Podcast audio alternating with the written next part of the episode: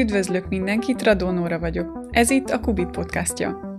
Koltai Júlia számítás alapú társadalomtudóssal, a Társadalomtudományi Kutatóközpont kutatójával, az ELTE Társadalomtudományi Karának adjunktusával, a CEU vendégprofesszorával beszélgetünk.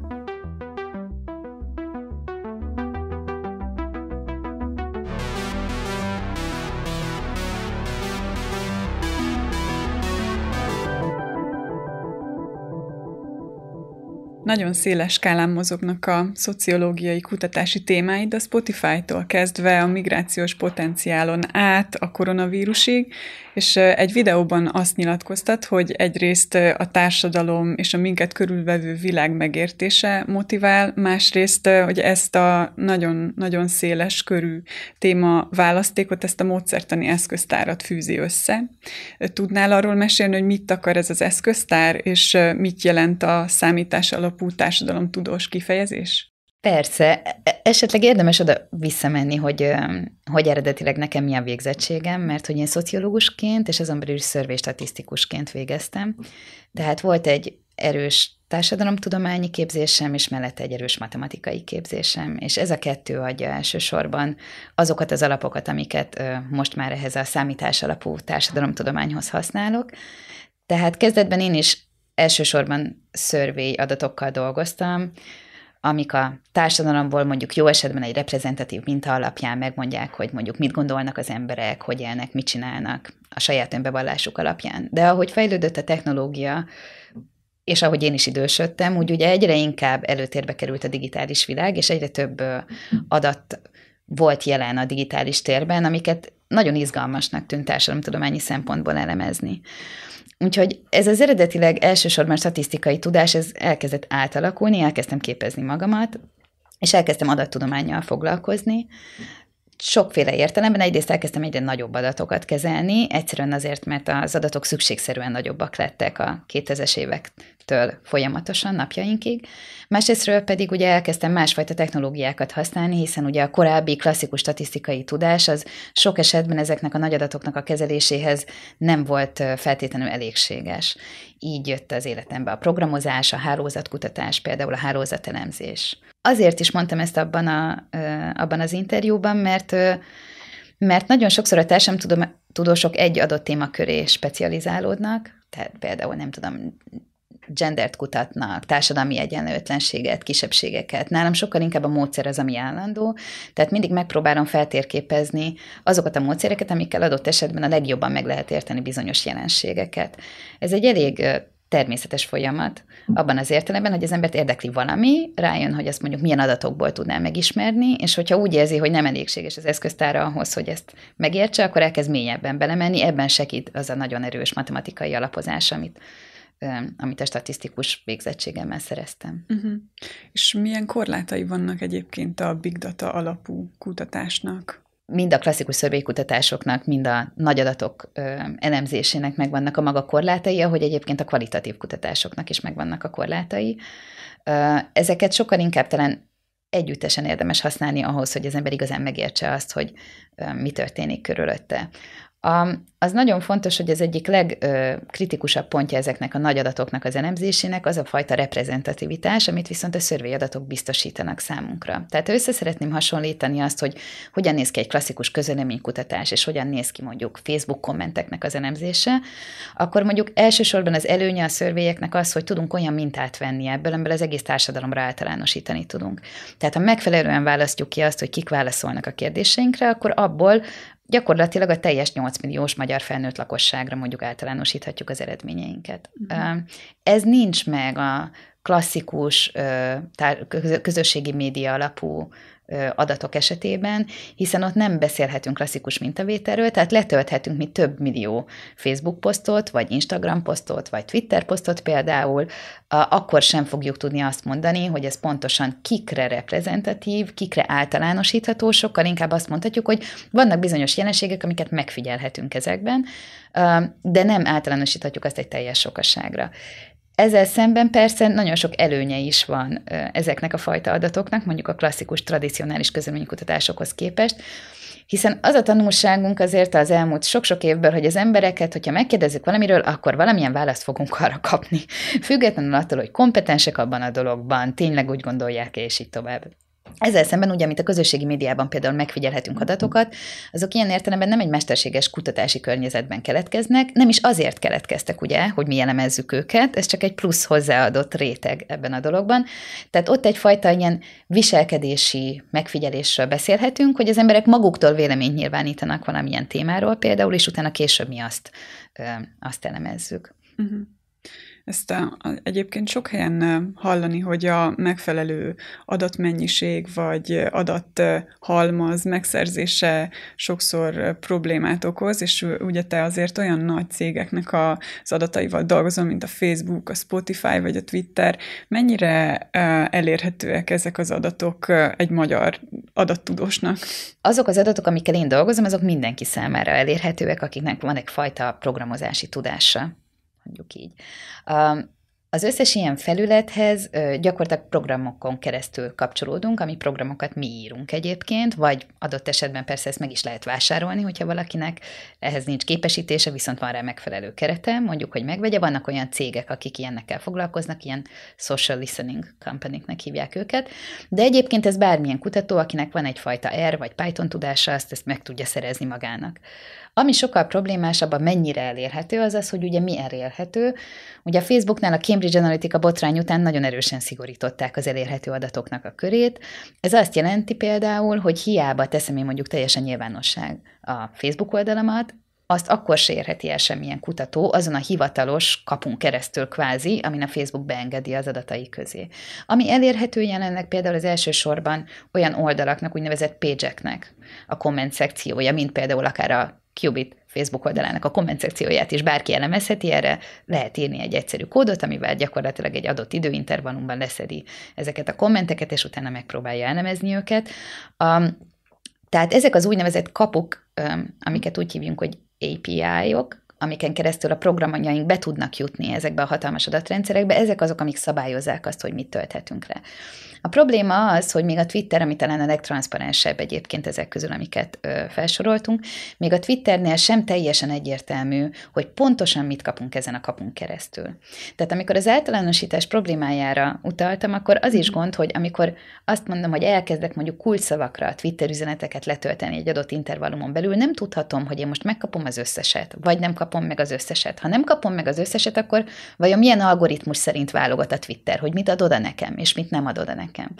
Ez különösen akkor problémás, hogyha mondjuk hosszú időben próbáljuk elemezni ezeket az adatokat, mert egyszer csak azt vehetjük észre, hogy valami megváltozott az adatok generálása mögött, megváltozott ez a mechanizmus, hogy a Twitter mondjuk hozzáférést enged nekünk az adataihoz, és nem tudhatjuk, hogy arról van ez, hogy van egy társadalmi jelenség, ami megváltozott, és ezért az emberek viselkedése a Twitteren megváltozott, vagy arról van szó, hogy a Twitter egyszer csak úgy döntött, hogy másképp szolgáltat adatokat, és emiatt kapunk egy nagyon-nagyon éles váltással nagyon különböző adatsorokat például.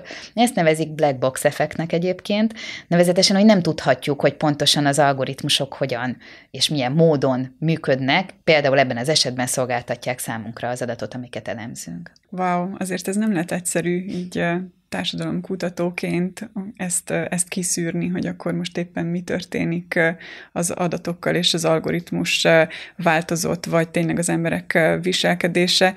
Egyébként, hogyha rátérünk egy kicsit az algoritmusokra, akkor szerinted ők miben a, a legjobbak? Te hogy, hogy találod a munkát során, hogy mikor hasznosak, és miben rettenetesen gyengék. Amikor programozást tanítok, akkor, akkor ezt el szoktam mondani, hogy amiért mi nagyon szeretjük a programokat, az az, hogy, hogy nagyon sok olyan dolgot nagyon egyszerűen megcsinálnak, amit az emberek borzasztóan unnak. Tehát mindenfajta repetitív feladat, ami az egy ember számára borzasztó, agykiégés, semmi kedve hozzá nem bírja egy milliószor megismételni az adott folyamatot, ezt egy program boldogan megcsinálja nekünk minden különösebb probléma nélkül. Ebben tehát nagyon-nagyon jók. Amiben nem jók, az sokkal inkább ahhoz a kifejezéshez köthető, amit tudjunk, hogy mesterséges intelligencia, mert ez nagyon sokszor félreviszi az emberek gondolatait az algoritmusokról. A, a programok alapvetően nem intelligensek. Nagyon sok mindenre megtaníthatók, de nem intelligensek, és amit legfőképp nem tudnak, az az, hogy kérdés kérdéseket tegyenek fel. Tehát a programok még mindig nem tartanak ott jelenleg, ahol a mesterséges intelligencia rengeteg dologra képesek. Képesek most már például szatellitképekből megbecsülni azt, hogy egy adott ö, városi ö, mondjuk egy adott kerületnek milyen a társadalmi státusza, képesek arra, hogy felismerjenek arcokat, érzelmeket felismerjenek, rengeteg dologra képesek az algoritmusok, de az, hogy milyen kérdéseket tegyenek fel, hogy mik a releváns kérdések, azt ugyan tanítani tanán valamelyest meg lehet nekik, de igazából azt soha nem fogják tudni, vagy legalábbis a közeljövőben nem fogják tudni uh-huh. annyira, mint ahogy azt az emberek meg tudják fogalmazni, vagy a kutatók meg tudják fogalmazni. És szerinted eljuthatunk egy olyan állapotba, ahol mondjuk a mesterséges intelligencia teszem azt elvégzi a te vagy az én munkádat, vagy, vagy inkább oda szerinted oda tart a folyamat, hogy mondjuk egy egy mesterséges intelligencia alapú kollégával bővül a csapatod. Bizonyos értelemben a jelenlegi csapatainkban is vannak mesterséges intelligencia alapú kollégák, ezeket hívjuk kódoknak, amikkel dolgozunk, tehát nagyon sok feladatot nem mi készítünk el, hanem ők készítenek el, megírjuk hozzá a programot, és utána ők, ők például tisztítják meg azokat a hatalmas mennyiségű szövegeket, amikkel dolgozunk, ők azok, akik mondjuk vektortereket, hálózatokat képeznek, és a mi kódjaink alapján ezeket megcsinálják. Azt, hogy, hogy ez mondjuk egy ilyen robot formájában mennyire, mennyire reális a közeljövőben, én azt mondom, hogy a közeljövőben nem, de ahogy említettem, már nem csak mi használjuk ezeket, hanem egyre inkább ugye más szektorok is kihasználják a mesterséges intelligenciában rejlő lehetőségeket, és ilyen értelemben vannak olyan munkák, amiket jelenleg már mesterséges intelligenciával vagy gépekkel helyettesítenek. A mezőgazdaság tipikusan egy ilyen szektor. Ott egyre több dolgot képesek mondjuk robotizálva megoldani, és emiatt egyre kevésbé szükséges például az emberi munkaerő. Uh-huh. Ugye ezért is szokták mondani a társadalomtudósok, hogy hosszú távon valószínűleg azok a szakmák fognak felértékelődni, akár például az árukon keresztül, amiket ugye nem gépek végeznek, hanem emberek végeznek. Ha megnézzük, akkor már most is egyébként a kereskedelemben az, hogy egy kézműves termékről van szó, az igazából annyit jelent, hogy valaki ezt a tényleg a két kezével csinálja, és emiatt azt feltételezzük, hogy ez jobb minőségű lesz, de igazából a tömegtermelés kiszolgálásához meg a gépeknek a használata elengedhetetlen. Tehát minden szektorban meg fog ez jelenni valószínűleg egy idő után, a mértéke talán az, ami kérdéses. Uh-huh. És hogyha rátérünk konkrétan a kutatási témáidra, akkor jelenleg most mind dolgozol? Egyrésztről említetted a Spotify-t, ezzel kapcsolatban elkezdtünk tavaly egy kutatást, amiből megjelent egy cikkünk kifejezetten a magyar metálszférának a, az egyenlőtlenségeivel kapcsolatban. Ez egy ilyen kisebb mintás kutatás volt, felrajzoltuk a magyar 20, mondjuk úgy, hogy legfontosabb metálzenei szintérben lévő együttesnek a hálózatát más ö, együttesekkel, akiket a Spotify algoritmusa ajánl az ő oldalukon, és azt vizsgáltuk, hogy hány esetben van ilyen visszaajánlás, tehát hány esetben tudunk megfogalmazni egy olyan fajta ilyen ö, kölcsönös kapcsolatot, mondjuk egy nemzetközi együttes és egy magyar metál együttes között, és hogy vajon mik azok a tényezők, amik befolyásolják azt, hogy egy adott metál banda, az mondjuk valamilyen módon a nemzetközi együttesekhez kapcsolódik a Spotify-on, vagy nem kapcsolódik. A, ennek egyébként érdekes eredményei voltak. Azt találtuk, hogy, a, hogy azokban az esetekben, amikor valakinek nemzetközi kiadója van, akkor a Spotify algoritmusa sokkal többször ajánl nemzetközi együtteseket, méghozzá kifejezetten az adott metal alstíluson belül.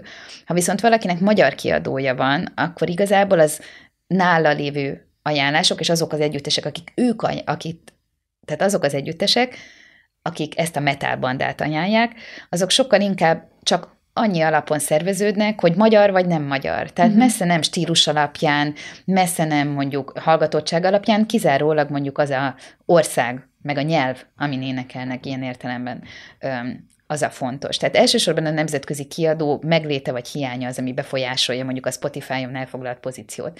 Ez csak azért érdekes, mert uh, ugye az internet meg a digitalizáció megjelenésével nagyon sokan vártak egyfajta egyenlősítő mechanizmust, akár a zenei szintérben is, és azt gondolták, hogy hát milyen jó, hogy itt van ez a, itt van ez a digitális világ, mostantól nincs szükség arra, hogy itt ilyen komoly kiadókkal leszerződjön bárki, mert hát feltöltöm a dalt, amit otthon lepötyögtem a gitáromon, mondjuk feltöltöm az internetre, és akkor hát a tehetséges vagyok, akkor mindenki megtalál, talál, és olyan hallgatottságom lesz, hogy nem is szorulok rá mondjuk ezekre a kiadókra.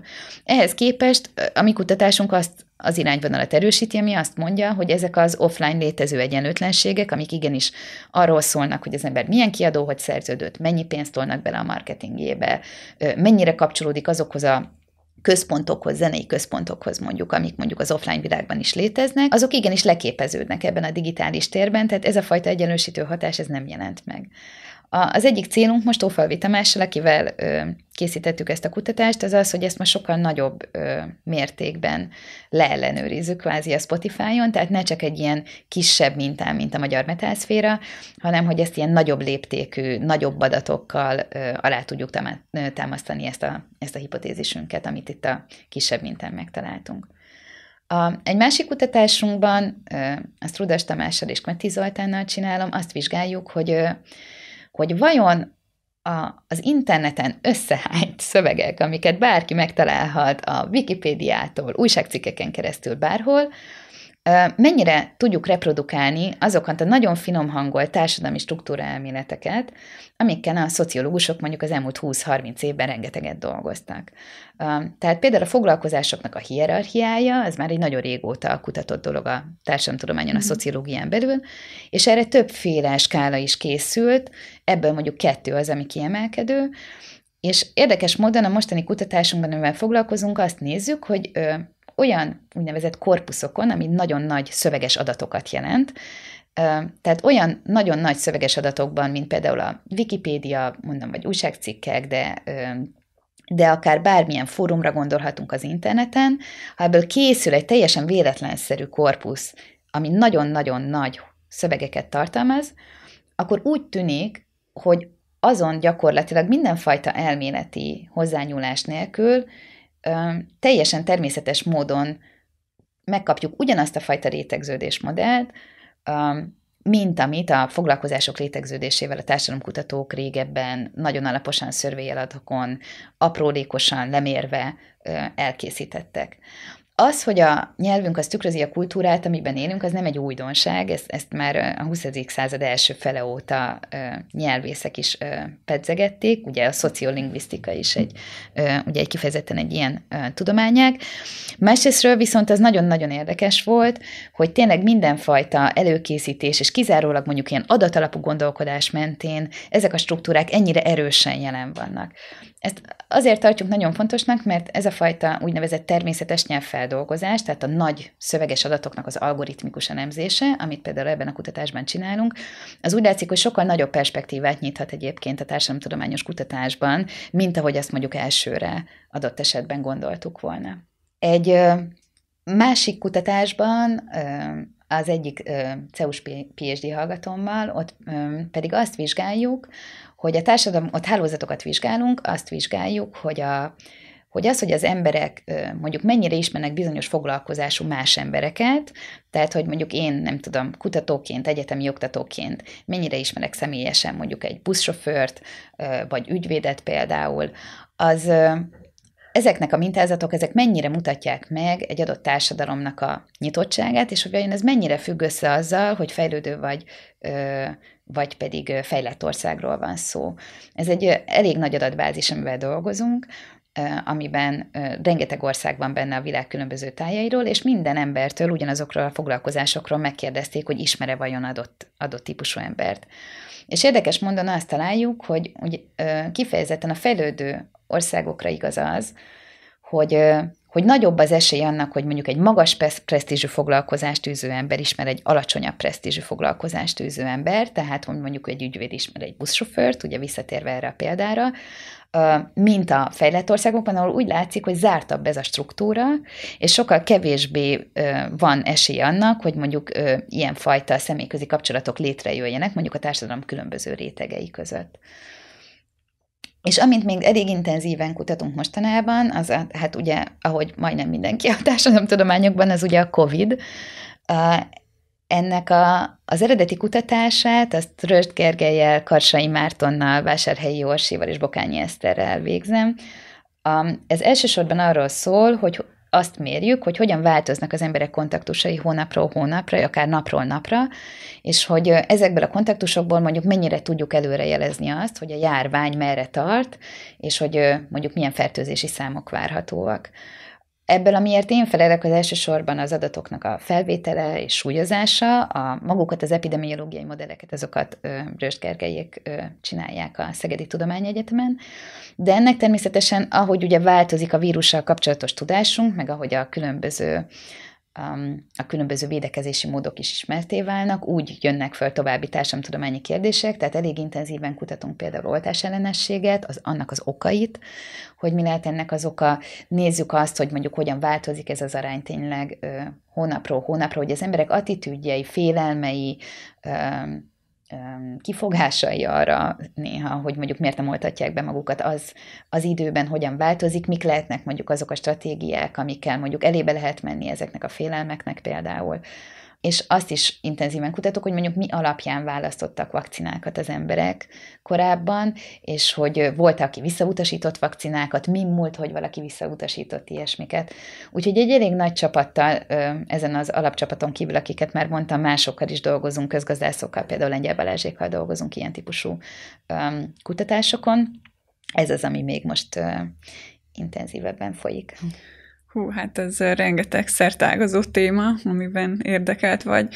Most um, először szerintem akkor maradjunk ennél a koronavírus oltás ellenesség témánál, hogy hogy látod egyébként, nagyon érdekelne, hogy hogyan változott a, az, mondjuk az oltás ellenesek körében az, hogy mi az oka annak, hogy valaki nem oltatja be magát amikor még csak az első oltásokon volt túl az ország, és elsősorban mondjuk az egészségügyi alkalmazottakat oltották, akkor leginkább az ismeretek hiánya volt az, ami, ami ugye jellemezte mondjuk azokat, akik bizonytalanok voltak az oltásukkal, oltatásukkal kapcsolatban, és ugye azt is láttuk, hogy ugye a, az oltás ellenesség mondjuk egészen május-júniusig eléggé csökkenő félben volt, tehát látszott, hogy nagyon sok ember, hogy egyre több információ derül ki a vakcinákkal kapcsolatban, így kvázi megnyugodott, úgy érezte, hogy akkor ez az ő részéről ez egy jó döntés, hogyha beadatja, és tényleg csökkent ez az arány. Másrésztről viszont, ahogy ugye egyre több tapasztalat volt az oltásokkal kapcsolatban, úgy kezdtek el terjedni közben ugye azok a rémhírek is, amik az oltásokról szólnak, és egyre inkább például volt egy szűk, erős mag, aki még mindig úgy érezte, hogy nem akar kísérleti majom lenni, tehát hogy nem szeretné, hogy rajta próbálnák ki a vakcinát, mert hogy ez nem volt elég ideig tesztelve például. Ez a mag ez elég sokáig fönnmaradt, sőt a mai napig is egyébként, tehát ez a narratíva, ugye arról, hogy valaki miért nem szeretne oltatni, ez a mai napig elég erős. Ahogy ugye az oltások elkezdődtek, és ahogy mondtam, egyre több rémhír kezdett el terjedni, úgy viszont bejött az a narratíva is, hogy az oltások igazából károsak kvázi megölik az embereket. Az, hogy ezek pontosan milyen fórumokon terjednek, azt nagyjából lehet tudni, tehát a közösségi média ugye hát elég nagy teret ad ezeknek a fajta csoportoknak, de hát természetesen megvannak azok az ikonikus alakok is ugye Magyarországon is, akik ezt képviselik, propagálják, és egyre inkább ráerősítenek az embereknek ezekre a fajta félelmeire. Tehát a mellékhatásoktól való félelem az egy külön dolog. És emellett pedig vannak emberek, akik egyszerűen azt gondolják, hogy az ő immunrendszerük az bőven elég erős ahhoz, hogy egy ilyen vírust elviseljenek, az ő barátaik nagy része túlesett rajta, és semmi bajuk nem lett, és így tovább. Ez utóbbi ugye azért nagyon különösen nehéz kérdés, mert ö, amellett, hogy ismerünk persze rizikófaktorokat, de azért megjósolhatatlan az, hogy kinek hogy reagál erre a szervezete, tehát amellett, hogy tudjuk, hogy vannak bizonyos egészségügyi kondíciók, amik mondjuk valószínűsítik a rosszabb vagy jobb kimeneteleket, ezért azért ezek nem százszázalékos tudások. Úgyhogy, úgyhogy ezért ez egy erős félreértés, hogyha valaki biztos lehet abban, hogy neki mondjuk semmilyen fajta problémája nem lesz. Kérdés az természetesen, hogy ahogy egyre többen fertőződnek meg, és egyre több emberre kerül kórházba, nem revideálják az emberek az álláspontjukat, és nem mondják azt, hogy hát jó, hogyha már a szomszédom is kórházba került, akkor lehet, hogy nekem is be kellene oltatnom magam, mert hát azért ő is erős volt, egészséges, és hát szabadban dolgozott sokat, ez még egy rendszeres érv, hogy ő hogyha az valaki sokat dolgozik a szabadban, akkor hát nyilván kevésbé kitett a vírusnak, de hát az immunrendszer ettől nem feltétlenül lesz erősen. Mm. Igen, egyébként Én, azzal én is találkoztam már, hogy úgy tűnik, mintha egy idő után megmerevednének az álláspontok ebben a kérdésben, és pont ezért érdekelne az, hogy létezik-e olyan stratégia, amit ilyenkor be lehet vetni, hiszen hát ahogy telik múlik az idő, tényleg az van, hogy, hogy az ember a saját hitrendszere mellett egyre több érvet talál közösségi médiában, újságokban, tényleg ilyen, ilyen-olyan ismert személyiségektől, mit lehet ilyenkor tenni? Hát, ha ezt tudnám, akkor, akkor nekem is sokkal jobb lenne. De sajnos ezt én sem tudom. Nyilván a, tudománykommunikációval foglalkozó embereknek nagyon nagy kihívást nyújtott ilyen szempont is ugye az elmúlt ö, másfél év, hogy egyrésztről hogyan tudjuk azt a fajta bizonytalanságot kommunikálni, ami jelenleg fennáll, hiszen ez egy új vírus, nem tudunk róla mindent, ahogy a vakcinák is újak, tehát nem tudunk minden kérdésre százszerzelékos választ adni, és hogyan tudjuk mégis nagyon egyértelműsíteni azt az üzenetet, hogy ez mégis ez a jobb választás ahhoz képest, mint hogyha valaki nem kapja meg. A közösségi média ilyen szempontból nem, nem egy kellemes közeg abban az értelemben, hogy úgynevezett filter buborékok, meg meg vízhangkamrák, ezeket hívjuk filter bubbles, meg echo chambernek, a, amik a közösségi médiában jelen vannak, azok ö, felerősíthetik ezeket a fajta gondolkodásokat. Ez úgy működik, hogyha én elkezdek rákeresni bizonyos dolgokra, mondjuk a Facebookon, akkor egy idő után a Facebook egyre inkább olyan tartalmakat ajánl nekem, hogyha én mondjuk az elején még csak úgy érdeklődésből megnézem azt, hogy miért veszélyes egy vakcina, akkor egy idő után belekerülhetek egy olyan spirálba, amikor csak ilyen tartalmakat kapok a Facebooktól, és emiatt látszólag úgy érzékelem, mintha az egész világ tisztában lenne azzal, hogy a vakcinák milyen rosszak. Maximum ezt valakik ugye, el akarják, ez is egy, ugye ez az egyik legszélsőségesebb összeesküvés elméleti oltásellenes narratíva, de hogy valakik el akarják tüntetni ezeket az információkat, de milyen jó, hogy az én közösségem tisztában van vele, és én ezt megtalálom. Tehát egyrésztről a többségnek a percepciója is nagyon-nagyon torz lehet a közösségi médiában, amikor azt gondoljuk, hogy de hát az én összes barátom így gondolkodik, hát akkor biztosan mindenki így gondolkodik. Másrészt meg mondom, az a fajta tartalom is, ami befolyásolhatja a véleményünket, az is azért nagyon-nagyon torzan jelenhet meg abban az esetben, hogyha, hogyha elindul ez a fajta algoritmikus spirál. Uh-huh. És egyébként hogyan lehetne kikerülni ezekből a buborékokból? Mert arról mindig nagyon sokat beszélünk, hogy igen, a Facebooknak vagy más közösségi oldalaknak az algoritmusa egy idő után olyan tartalmat ajánl, ami közel áll a, a az érdeklődésünkhöz, de hogy, hogy egyébként mit kellene tenni az, az egyes embereknek ahhoz, hogy mondjuk így ez a buborék egy kicsit oldódjon. Hát egyrésztről például nem a közösségi médián kellene híreket fogyasztani, hanem ezt egyfajta tudatosabb döntését tenni, és azt mondani, hogy mondjuk az online újságok közül különbözőeket elkezdek olvasni, és amikor elkezdődik a nap, és átpörgetem a híreket, akkor nem csak egy, nem a Facebookot nyitom mondjuk meg, vagy nem a Twittert nyitom meg, hanem megnyitom az adott újságnak a honlapját, és ott pörgetem át a híreket. Másrésztről, hogyha valaki szeretné átvenni az algoritmust, erre is van lehetőség, el kell kezdeni nagyon ellentétes álláspontokra rákeresni. Ezzel nagyon könnyű összezavarni egyébként.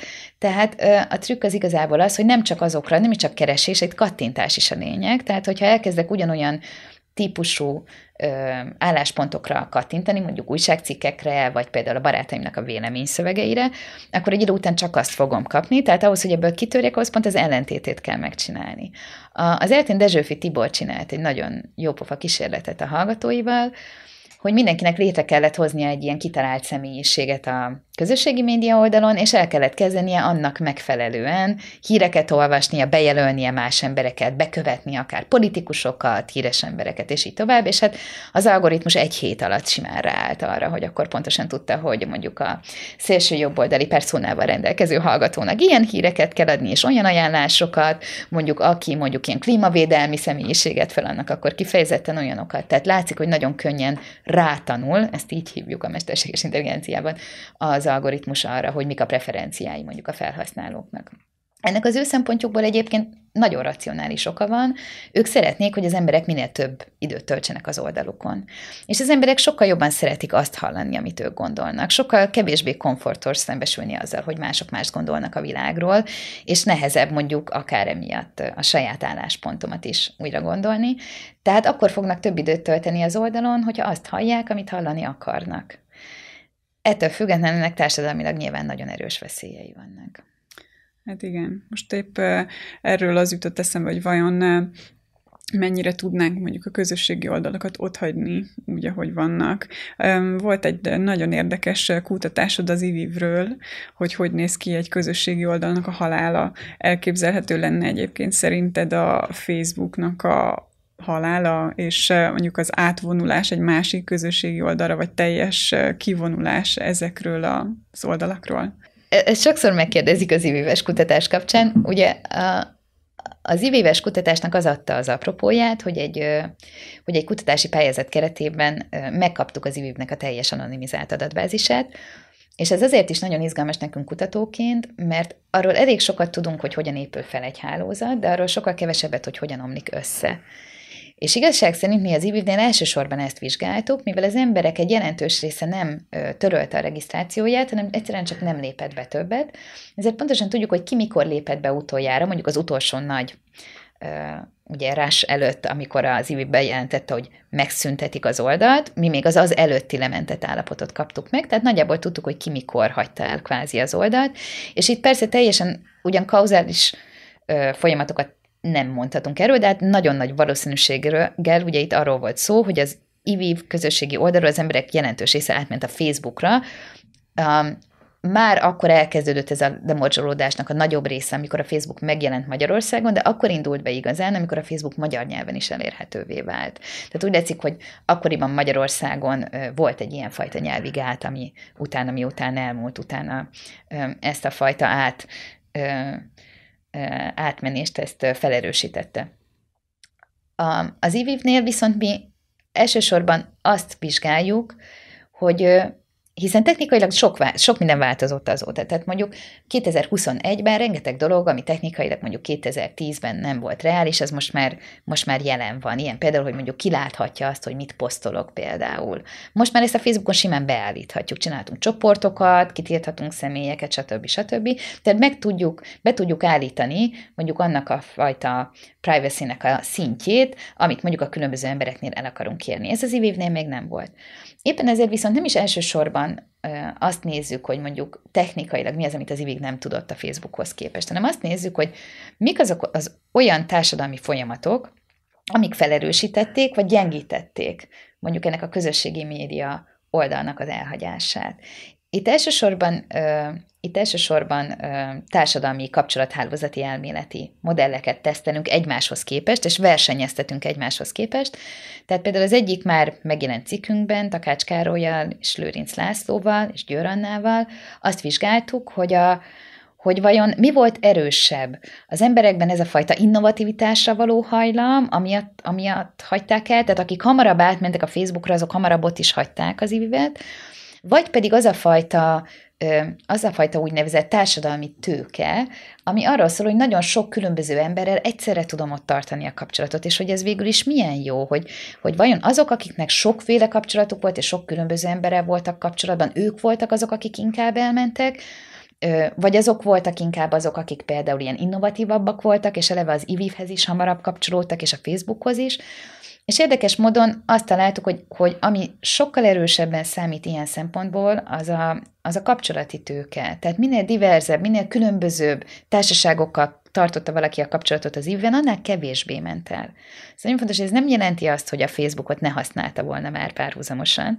de magáról, az előző klasszikus oldalról nem, nem tűnt el. Most nagyon hasonló kérdésben kutatunk egyébként, csak egy másik elméletet tesztelve, ennek nincs nagyon magyar neve, ezt úgy hívják angolul, hogy context collapse, kontextusok összeomlása. Igazából nagyon egyszerű jelenségről van szó. Hogyha valaki valaha érezte azt közösségi médiában, hogy posztol valamit, és a családja utána felhívja, hogy ez milyen cikk, és azonnal szedje le, a barátai meg imádják a posztját, és virálisan terjed tényleg a megosztása. Na, ez az, amit úgy hívunk, hogy context collapse, tehát hogy amikor a különböző társaságaink, a különböző kapcsolataink, akiknek tök más elvárásai vannak felénk, azok egyszer csak egyszerre jelen vannak.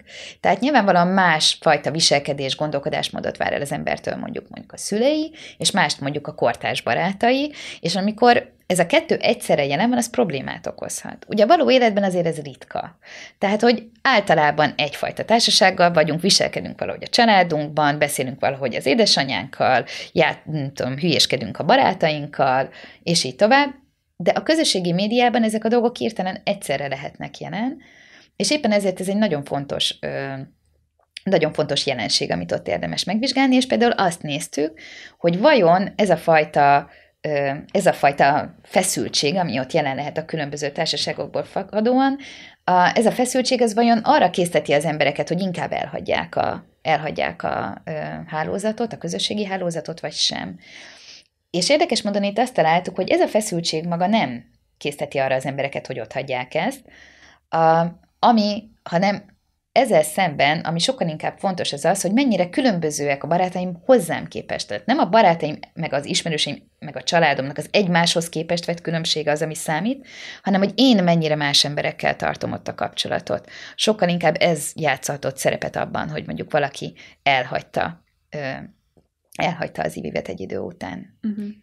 Wow, ezek ez nagyon érdekes. Most az jutott egyébként eszembe, hogy ez a context collapse-ból adódó feszültség, hogy ez egyébként arra is mondjuk viheti az embereket, hogy, hogy nem is az, hogy mondjuk ott hagyják a Facebookot, vagy mondjuk az Ivivet úgy, ahogy van, hanem hogy új platformok felé kezdenek el mondjuk mozgolódni, nem tudom, a Snapchat, vagy a TikTok, mert azt azért hát így érzékelni, hogy mondjuk a Facebookot már elkezd egy bizonyos közeg használni, míg ezeket a platformokat egy másik.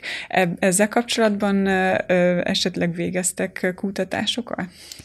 A saját kutatásunk ebben a témában még nincsen, de van egy pályázat, amiben például pont ilyesmiket tervezünk, majd meglátjuk, hogy sikerül-e. Tehát pont ezt nézzük, amit viszont abszolút tudunk másoknak a kutatásaiból, hogy például a fiatalabb generáció már nem használja a Facebookot. Ha fönt is van, akkor is meglehetősen passzívan, nem ez az elsődleges önkifejezési tere, nem itt tartják a kapcsolatot, esetleg a Messenger-t, azt mondjuk sokkal, azt még a fiatalabbak is használják, de pontosan amiket egyébként említettél, tehát hogy például a TikTokra, például a Snapchatre mennek át, és ö, ott viszont már nincsenek feltétlenül jelen a szüleik. Tehát ez a fajta kontextusoknak az összecsattanása, ez sokkal kevésbé van jelen, egyszerűen azért, mert generáció más platformokat ö, használnak. Ugye az Instagram is egy ugyanilyen kicsit speciálisabb közeg, amit, ö, amit sok fiatal azt gondolja, hogy talán a szülei még nem használnak, vagy legalábbis nem olyan intenzíven, de hát ugye a TikTokra meg a Snapchatre ez, ez, ez különösen igaz. Tehát ez látszik, hogy, hogy valahogy ezt a problémát, ezt próbálják a maguk módján kezelni a felhasználók, akár a biztonsági beállításaikkal, akár azzal, hogy, hogy átmennek más platformokra, ez utóbbiról egyébként Dana Boydnak, aki ennek a Context Collapse-nak az egyik legfontosabb kutatója, egy szuper adattudós nő egyébként, a, neki van az az elmélete, hogy ez úgy működik, hogy megválogatjuk azt, hogy kivel hol tartjuk a kapcsolatot. Tehát azért tartjuk meg a Facebookot, mert azért így lássam, hogy milyen ciki az anyám, amikor posztol valamit, de azért megyek fel a TikTokra, hogy a haverjaimmal tartjam, tartsam a kapcsolatot.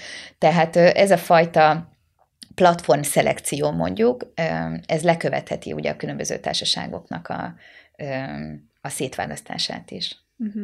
Ó, ez nagyon, nagyon érdekes. Remélem sikerül az a pályázat, és akkor ezt is jobban meg tudjátok kicsit kutatni.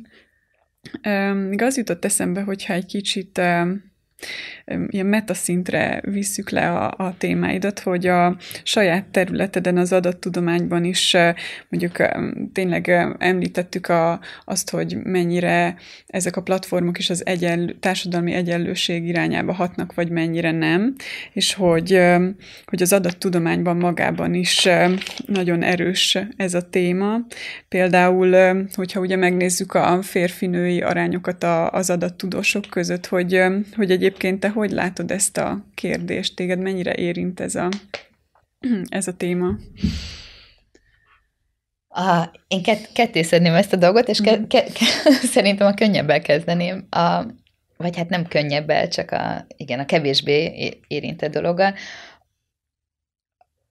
Alapvetően a, A diszkrimináció, ami az adattudományban előfordul, az egy külön szinte külön kutatási terület is. Tehát az, hogy az algoritmusok hogyan diszkriminálnak, az gyakorlatilag elkezdett egy szinte önálló kutatási területté válni. Most kezdünk a Bécsi Complexity Science Hub-bal és az Áheni Egyetemek közösen egyébként nyertünk egy kutatásra pénzt, amiben azt fogjuk vizsgálni, hogy kifejezetten ilyen nagy komplex hálózatokon hogyan jelenik meg ugye a különböző diszkrimináció mert mint társadalmi hálózatokon, tehát ahol emberek vannak, hogyan jelenik meg az algoritmusokon keresztül bizonyos fajta diszkrimináció. Tehát az algoritmusok diszkriminálásának a, a kutatása, ez tényleg egy külön tudományág, ebből rengeteg elég rémisztő példa van a világban is, tehát ugye az egyik ilyen, hogy amikor az Apple Pay az ö, megjelent, akkor egyszer csak ö, kiderült, hogy a, a, az Apple egyik alapítója, akinek teljesen közös a vagyona, a bankszámlája, minden a feleségével, ő nagyobb hitelkeretet kapott, mint a felesége, miközben minden objektív ö, adatuk, mondjuk ilyen pénzügyi adatok, az száz százalékban megegyezett egymással. És akkor erre kiderült, hogy hát az algoritmusban van valami, ami diszkriminál. Ez lehet, hogy azért van, mert maga a tanuló adat, amin ezt az algoritmust megtanították megbecsülni a kockázatát annak, hogy valaki visszafizeti a hitelt vagy sem. Ott például eleve olyan adatok voltak, amik torzítottak, vagy amik azt mutatták, hogy hogy mondjuk a nőknél ez kevésbé működik, miközben ezt ugye felülírva láthatjuk, hogy nyilvánvalóan akkor itt más lehet azok.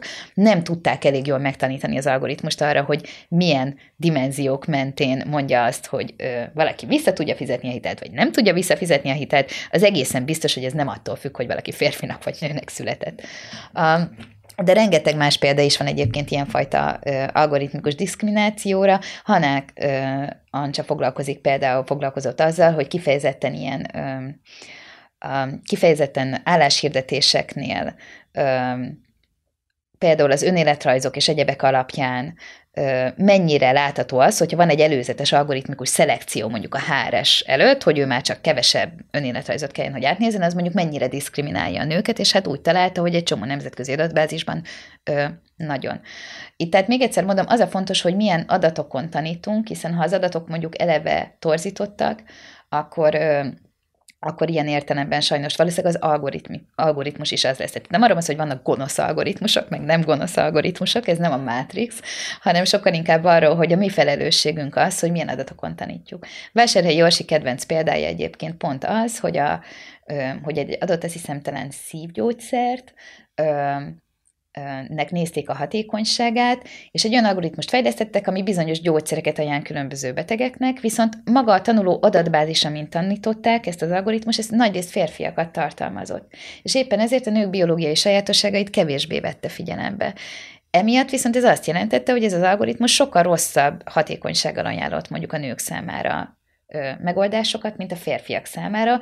Ilyen az, amikor tényleg a az emberek bőrére megy a játék, tehát az, hogy milyen tanuló adatokat választunk, az igenis befolyásolja azt ennek a végkimenetelét, de még egyszer ez nem az algoritmusnak a személyes választása, hanem a mi választásunk, hogy milyen adatokon tanítjuk a gépeket. Uh-huh.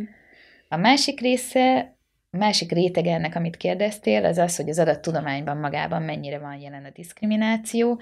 Hát azt mondanám, hogy gender egyenlőtlenségek továbbra is vannak. Tehát ez egy erősen férfi dominált szakma most, Érdekes egyébként, hogy amikor még a 20. század második felében elkezdett kialakulni a programozás, mint szakma, akkor ezt eredetileg elsősorban nők csinálták.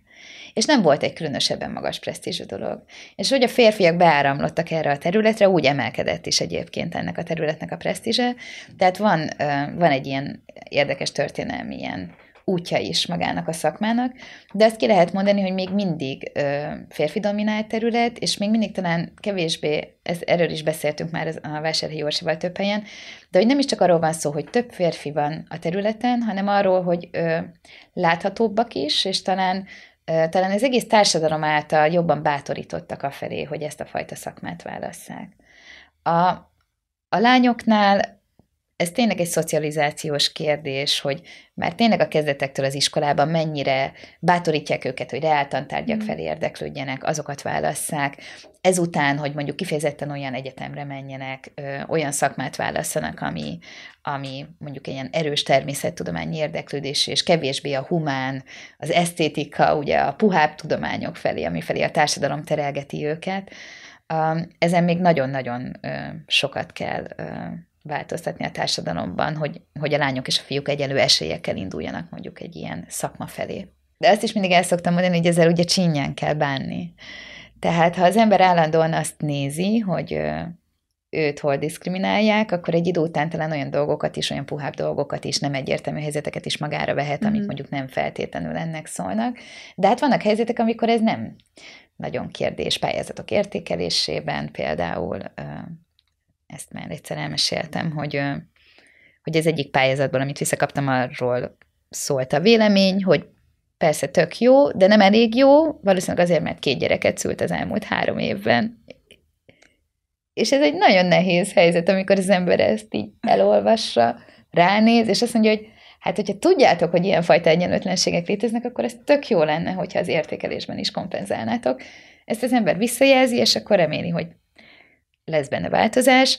A, ezek nehéz helyzetek nagyon, és nyilván az is egy kérdés, hogy hogy az embernek milyen mentorai vannak, mert ilyen szempontból nekem végtelenül szerencsém volt, és azt hiszem, hogy ez nem, tehát, hogy ezt a fajta nézőpontot, ezt próbálom én is a saját életemben most már érvényesíteni. Hogy ahogy engem mentoráltak, és bátorítottak arra, hogy kifejezetten ezzel az erősen kvantitatív irányultságú szakmával kezdjek el, részével kezdjek el foglalkozni mondjuk a szociológiának, annyira én is nagyon-nagyon próbálok arra figyelni, hogy, hogy mindig ugyanannyira esélyt adjak lányoknak és fiúknak, és ugyanúgy ö, megpróbáljam észrevenni azt, hogyha valaki érdeklődik, de mondjuk nem meri mondani. Ez egy általános jelenség, hogy ö, hogy a lányok kevésbé merik kinyilvánítani azt, hogy ők még az, amit szeretnének, kevésbé önérdekérvényesítőek, kevésbé mutatják meg magukat, kevésbé is tudják megfogalmazni azt mondjuk kifelé, kevés, hogy, hogy milyen irányba mennének, úgyhogy ez a fajta mondjuk fókuszált figyelem,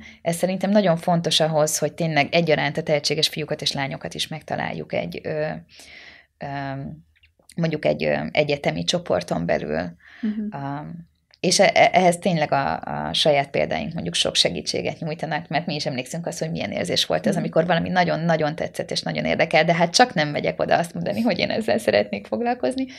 És akkor, hogyha valaki erre egy kicsit jobban figyel, akkor viszont át tudja lendíteni a hallgatókat ezen. Uh-huh. Igen. Mondjuk ezen a, ezen a témán belül tényleg, amit a példádban említettél, a, a kisgyerekes kutató anya, az még, még egy külön nehezítés lehet, úgy gondolom, hogy, ne, hogy szerinted hogyan lehetne egyébként könnyebbé tenni a helyzetet, mondjuk biztos nem ilyen vélemény kifejezéssel, mint amit megkaptál erre a pályázatra. Hát igen, az biztos, hogy nem ezzel. Nyilván nagyon sok jó példa van egyébként most már. Tehát az, hogy az EU-n belül is, de most már egyébként Magyarországon belül is mondjuk a különböző pályázatoknak a határidejét, azt annyival kitolják, mondjuk amennyit az ember gyesen például otthon volt, az például rengeteget javít a helyzeten. A, ez, ez egy kétélő dolog, mert egyrészt ezek nyilván nagyon fontos dolgok, másrészt meg persze az embert nem csak abban veti vissza általában az ember karrierjét, hogy, hogy elment másfél év egyesre, és utána úgy ment vissza, mint mi se történt volna. Hát de történt, mert ott maradt egy vagy két gyerek, és hogy azokkal természetesen foglalkozni kell. De a másik része ennek az, hogy egyébként a, a a nemi diszkrimináció szempontjából pedig az is nagy, azt is nehéznek látom, hogy nagyon sokszor általában kimerül a cselekvéseknek a szintje azzal, hogy a kisgyerekes anyákat próbálják megsegíteni. És azért azt is láthatjuk, hogy nem csak ezen a szinten van jelen a férfinői diszkrimináció, Magyarországon különösen nem. Tehát, hogy abszolút erősen érzékelhetően van egy üvegplafon az egyetemi és a kutatókultúrában is Magyarországon. Tényleg gyakorlatilag már a docenseknél is több a férfi, hiába kezdi több nő az egyetemet például, de hát az egyetemi tanároknál meg ez abszolút így van. Tehát más szinten is be kellene avatkozni a rendszerbe, és nem csak kizárólag a kisgyerekes anyáknak könnyebbé tenni mondjuk úgy a, az életüket, vagy mondjuk felrebbé tenni a lehetőségeiket, inkább ezt akarom mondani. A, felrebbé tenni a kutatási lehetőségeiket és az előremeneteli lehetőségeiket, hanem más szinten is jó lenne, hogyha, hogyha beavatkoznának ebbe. De ettől az EU is erre tényleg hangsúlyt fektet egyébként. Most már Európai Uniós pályázatokban majdnem mindegyikben kell készíteni egy ilyen gender egyenlőségi tervet, tehát hogy hogyan fogja például a kutatócsoport biztosítani azt, hogy ugyanolyan mértékben férhessenek hozzá a leendő pozíciókhoz, vagy kutatási helyekhez, mondjuk férfiak és nők egyaránt, hogy a kutatási aranyaik között mondjuk ugyanolyan arányban legyenek reprezentálva, ha releváns ugye férfiak és nők, ugye pont, az, pont a tanuló adatbázisok példája, miért ezek fontos dolgok lehetnek. Tehát tehát ott erre például különösen figyelnek, ahogy egyébként természetesen ott is kitolják a határidőket mondjuk a szülési szabadsággal. Uh-huh. Ezek elég jó törekvéseknek tűnnek. Nem tudom, hogy mondjuk a gyakorlatban ezt, ezt tudják-e tényleg alkalmazni az egyes magyar egyetemeken is úgy, ahogy mondjuk az EU előírja. Ezt ugye muszáj nekik alkalmazni, az, hogy ez tartalmilag mennyire töltik fel értelmezhető dolgokkal, ez egy nagyon nagy kérdés. Tehát az, hogy ez csak egy kipipálandó pont a pályázati struktúrában, vagy ennek tényleg van érdemi jelentősége, az egy nehéz kérdés. Az nagyon jó, hogy erről már megindult egy párbeszéd, mert régebben még erről különösebb párbeszéd se volt, szóval a szakmánk belül, tényleg a szociológusokon belül volt pár évvel ezelőtt egy ilyen hát egy botránynak indult, de végül is aztán nagyon jó ilyen, hogy mondjam, beszélgetés lett belőle, hogy összehívtak egy konferenciát, gyakorlatilag kizárólag egy nő részvételével az összes többi előadó, a meghívott előadók közül férfi volt, és akkor erről elindult egy beszélgetés, hogy hát különösen szociológusoknál hogy, hogy nem vagyunk erre érzékenyek, mert ez nem egy olyan téma volt, amiben nincsenek női szakértők.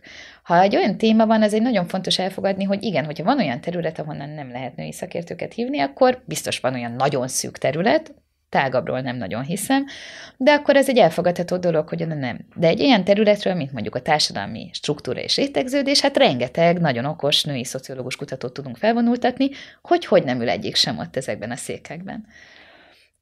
És ez egyfajta önreflexiót is elindított, azt gondolom, ezen a tudományos közösségen belül, ami azért nem állítom, hogy most ideális helyzetben van, de legalábbis elkezdtek mások, olyanok is foglalkozni mondjuk ezzel a kérdéssel, akik mondjuk korábban nem nem különösebben érdeklődtek a dolog iránt. Köszönjük a figyelmet, a Kubit podcastját hallottátok. Iratkozzatok fel csatornáinkra, hamarosan újra jelentkezünk.